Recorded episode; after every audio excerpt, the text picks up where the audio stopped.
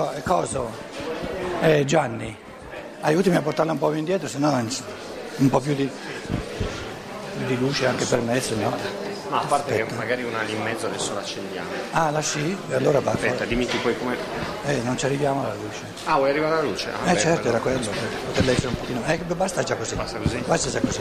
Lì ci passo? Sì. Ma più o meno. Eh, sì, no, vieni un po' in qua, vieni un po' in qua. Ok, basta così. Ok.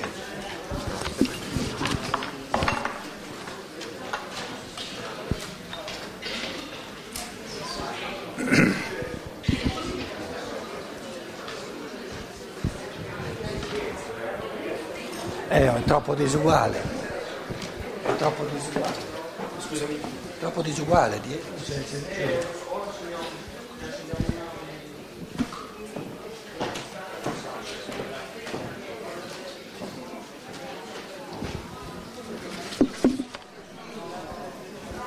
Ah, quella in fondo la spegniamo.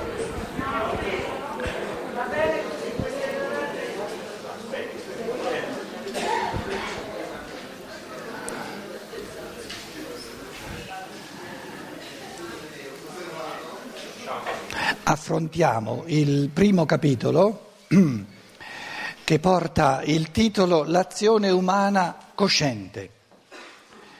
L'azione umana cosciente mm, significa che a differenza del, ehm, del modo di vivere diciamo, dell'animale o anche della pianta, l'agire umano è accompagnato dal pensare dal fenomeno coscienza.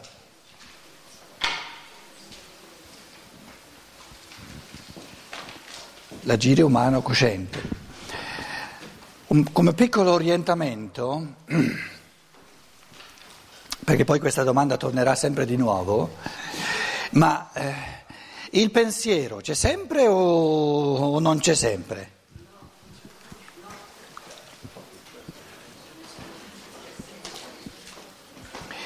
Allora, la mia proposta è di considerare il fenomeno pensiero, il fenomeno coscienza, non come una, diciamo, una realtà monolitica, ma come un continuum la cui intensità, quindi anche la cui presenza, va da 0 a 100. 0 vuol dire nulla di coscienza e 100 vuol dire... Com'è?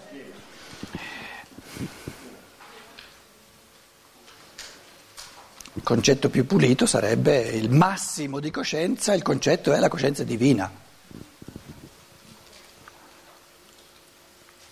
Però prendiamo il fenomeno umano, il massimo raggiungibile all'uomo. Ora, il- il, ehm, la riflessione fondamentale che ci aiuterà a, non, a orientarci è che lo 0% non esiste, se no non sarebbe umano, lo 0% è l'animale.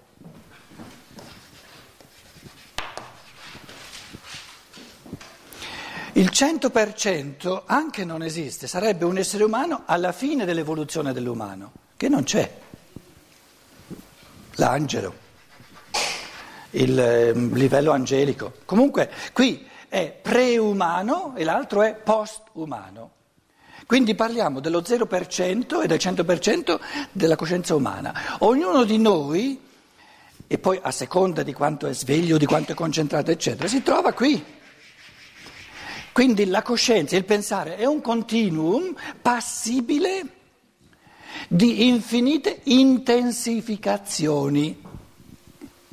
Quindi ognuno di noi il, il- il pensare lo riceve a livello iniziale e questa potenzialità non è il nulla del pensare, perché allora non sarebbe una potenzialità del pensare, è l'inizio. E ognuno di noi questa potenzialità ha la possibilità di svilupparla sempre di più. Quindi un'azione umana per nulla accompagnata da un processo di pensiero, di coscienza, non esiste. Tanto è vero che quando noi siamo addormentati, quando siamo addormentati la coscienza viene smessa, e quindi non possiamo agire. Proprio questo è il segno, che quando, quando la coscienza viene, viene, disconnessa eh, non si può più agire. Il che sta a dire, quando, quando agiamo da svegli c'è sempre una certa concomitanza di processi di pensiero, di processi di coscienza. Un essere umano che cammina senza sapere di camminare non esiste, lo sa di camminare, anche se non si concentra eh, diciamo al, al 30, 40, 50% sul suo camminare, ma lo sa che sta camminando. Uno cammina e dice, ma non, non, non vedi che stai camminando? Ah, non mi ero accorto. Un sonnambulo. Stai un sonnambulo. Ma il sonnambulo non dice non me ne ero accorto, perché è fuori dalla coscienza.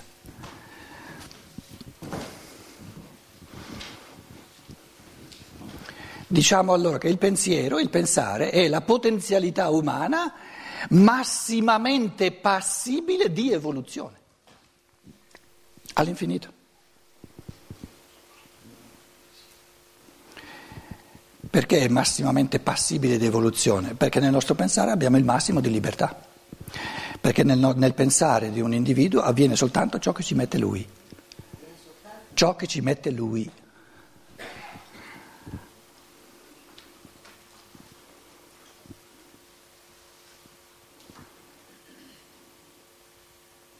Quindi l'evoluzione del pensare è rimessa in tutto e per tutto nelle mani dell'uomo la conduzione della natura, la natura gli dà il pensare in quanto potenzialità assoluta. Che cosa può diventare il pensare? Il pensare è l'organo che può diventare tutto. Perché pensando si può pensare su di tutto, si può capire tutto, non tutto in una volta, ma un po' alla volta, e si può diventare tutto.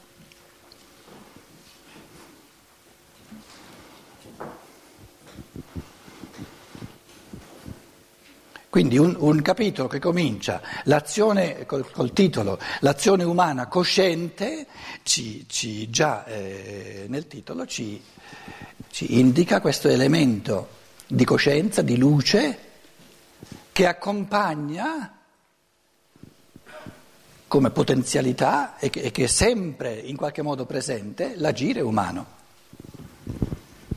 È l'uomo nel suo pensare ed agire un essere spiritualmente libero o sta egli sotto la costrizione di una ferrea necessità basata su leggi puramente naturali?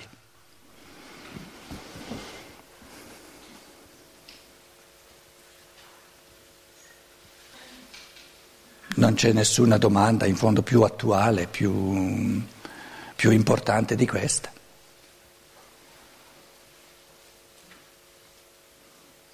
È libero o non è libero l'uomo?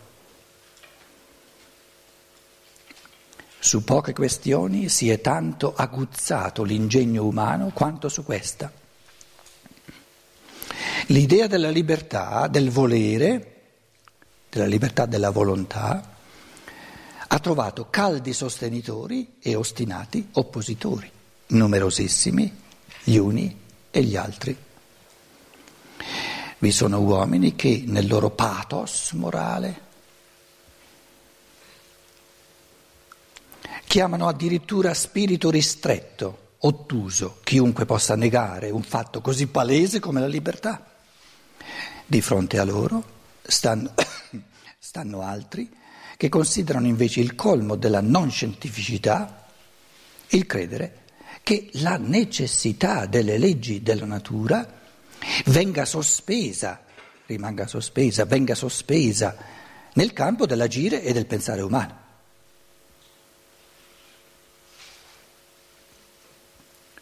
Tutto nel mondo è intriso di necessità di natura perché deve, giusto per far piacere all'uomo, sospendersi, devono sospendersi i meccanismi dei determinismi di natura.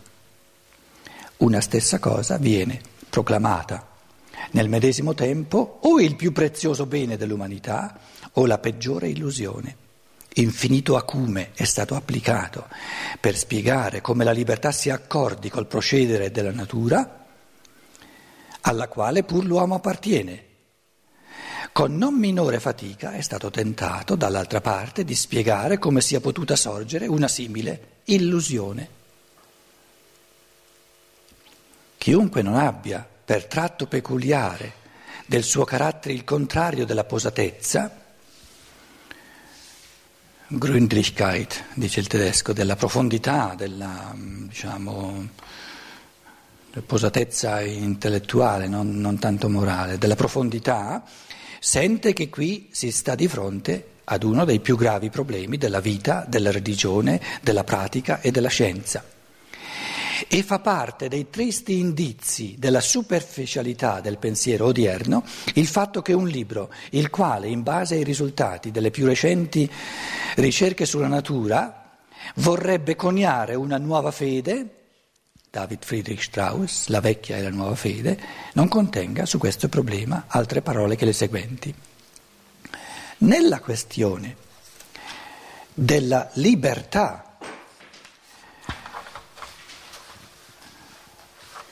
del volere umano, non dobbiamo qui, nella questione della libertà del volere umano, non dobbiamo qui impegnarci la supposta indifferenza, la supposta indifferente libertà di scelta è stata sempre riconosciuta come un vuoto fantasma da ogni filosofia che fosse degna di tal nome. Adesso viene la frase importante. La determinazione del valore morale delle azioni e delle intenzioni umane resta d'altronde indipendente da quel problema.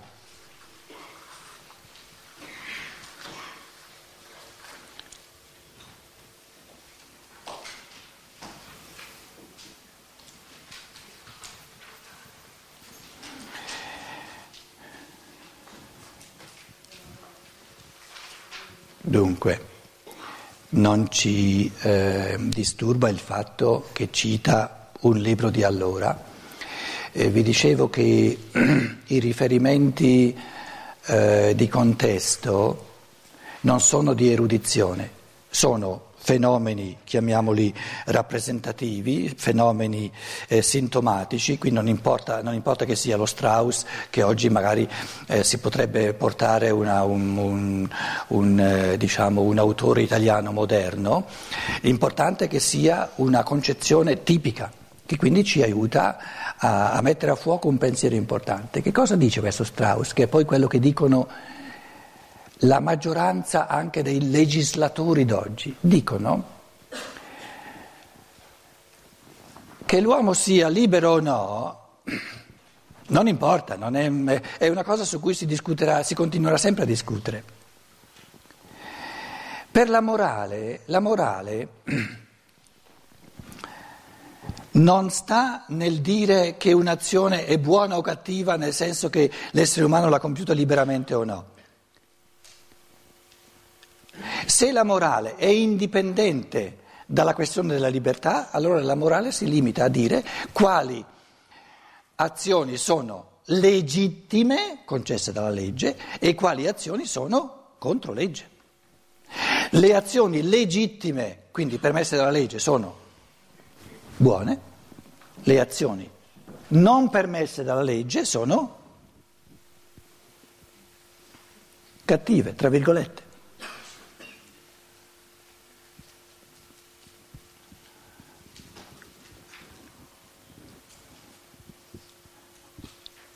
È il modo di pensare della maggior parte delle persone oggi.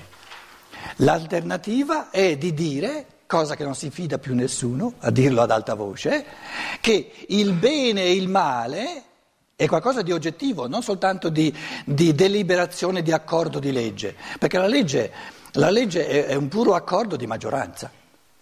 Se la maggioranza dice questo tipo di azione lo permettiamo, la legge lo concede.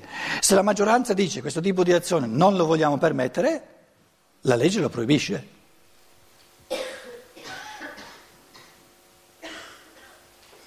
Quindi la domanda fondamentale della morale è esiste o non esiste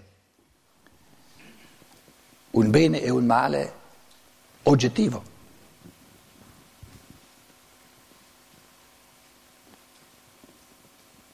Prima domanda. Seconda domanda. Se l'essere umano non è libero perché è necessitato da forze di natura,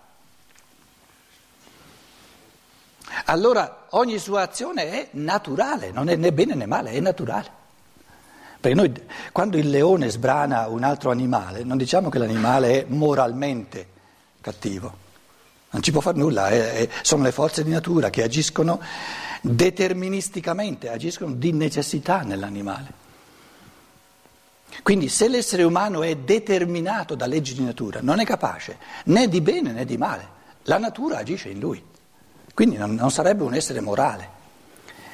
Quindi se fosse vero che non c'è libertà, che l'essere umano è necessitato dalle forze di natura, dalle forze del DNA, dalle forze dell'eredità o dell'educazione, eccetera, eccetera, eccetera, quello che fa lo fa la natura in lui. Non è né bene né male, è un agire della natura, delle forze di natura. Quindi, se noi partiamo dal presupposto, che è il presupposto della maggior parte delle persone di oggi, ben pensanti, che si, si, ritengono, diciamo, tolleranti, che l'essere umano è determinato dalle forze di natura, ogni parlare di morale è un'assoluta ipocrisia.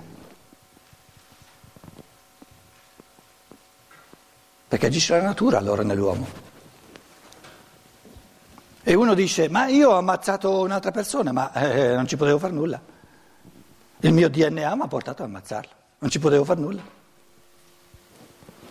E lo scienziato che ha sempre difeso la non libertà, che l'essere umano non è libero, che, che, eh, come gli può dire che questa azione è cattiva?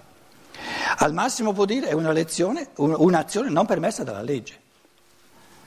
Ma cosa vuol dire un'azione non permessa dalla legge?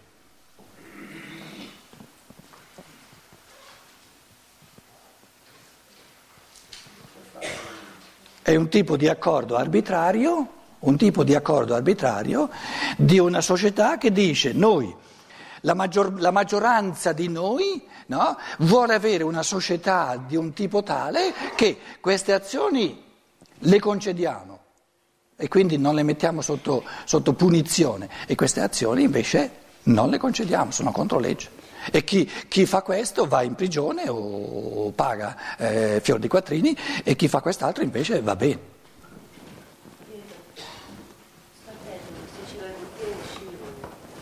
Grazie.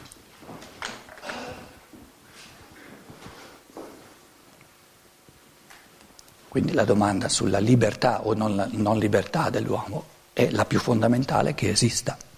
Oggi ancora più scottante, se vogliamo, che non cento anni fa. Perché, eh, perché è ancora più scottante oggi?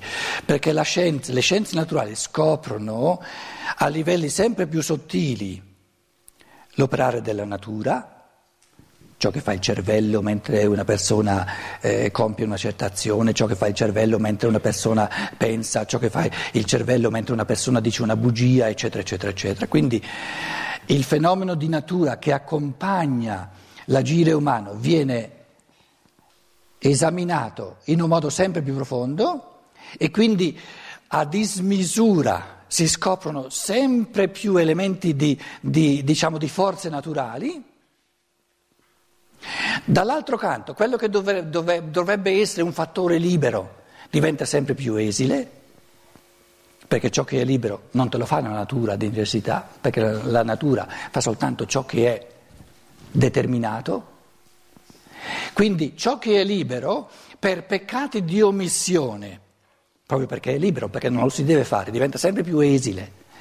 Ciò che è determinato dalla natura viene esaminato in un modo sempre più microcosmico e macrocosmico, quindi ci troviamo oggi a cento anni di distanza dalla, dallo scrivere della filosofia della libertà, con una somma, diciamo, una conoscenza dell'operare necessitato, deterministico della natura, molto più ingrandita, e l'affermazione sulla libertà che l'essere umano è libero diventa sempre più, sempre più timorosa, sempre più impaurita, perché l'elemento della libertà non c'è di necessità. E lì eh, si può al massimo omettere di esercitare ciò che è libero, ciò che è lasciato alla libertà.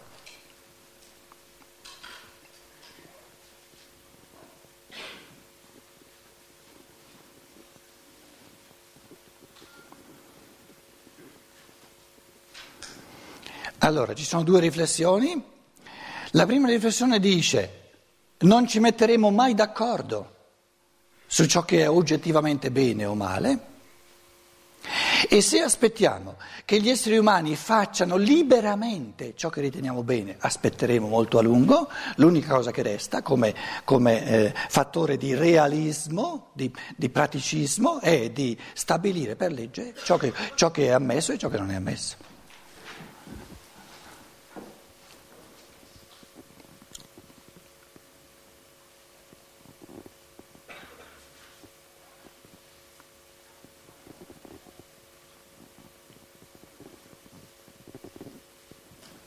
Vaticano, tutt'oggi, vuol dire ai, ai, ai parlamentari cattolici, cosiddetti cattolici, ciò che, ciò che, è ammesso secondo la loro coscienza e ciò che non dovrebbe essere ammesso. Perché non lascia la loro libertà?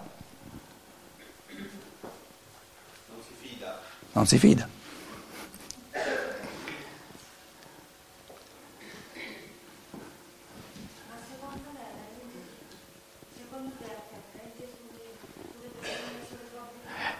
Non ti si sente, non ti sentiamo.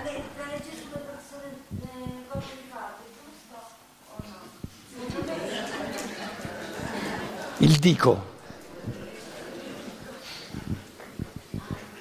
Venendo sull'aereo ho letto sul Corriere della Sera tutto un articolo sul dico e dico ma io pensavo di saperlo l'italiano, non ci capisco nulla, cos'è sto dico?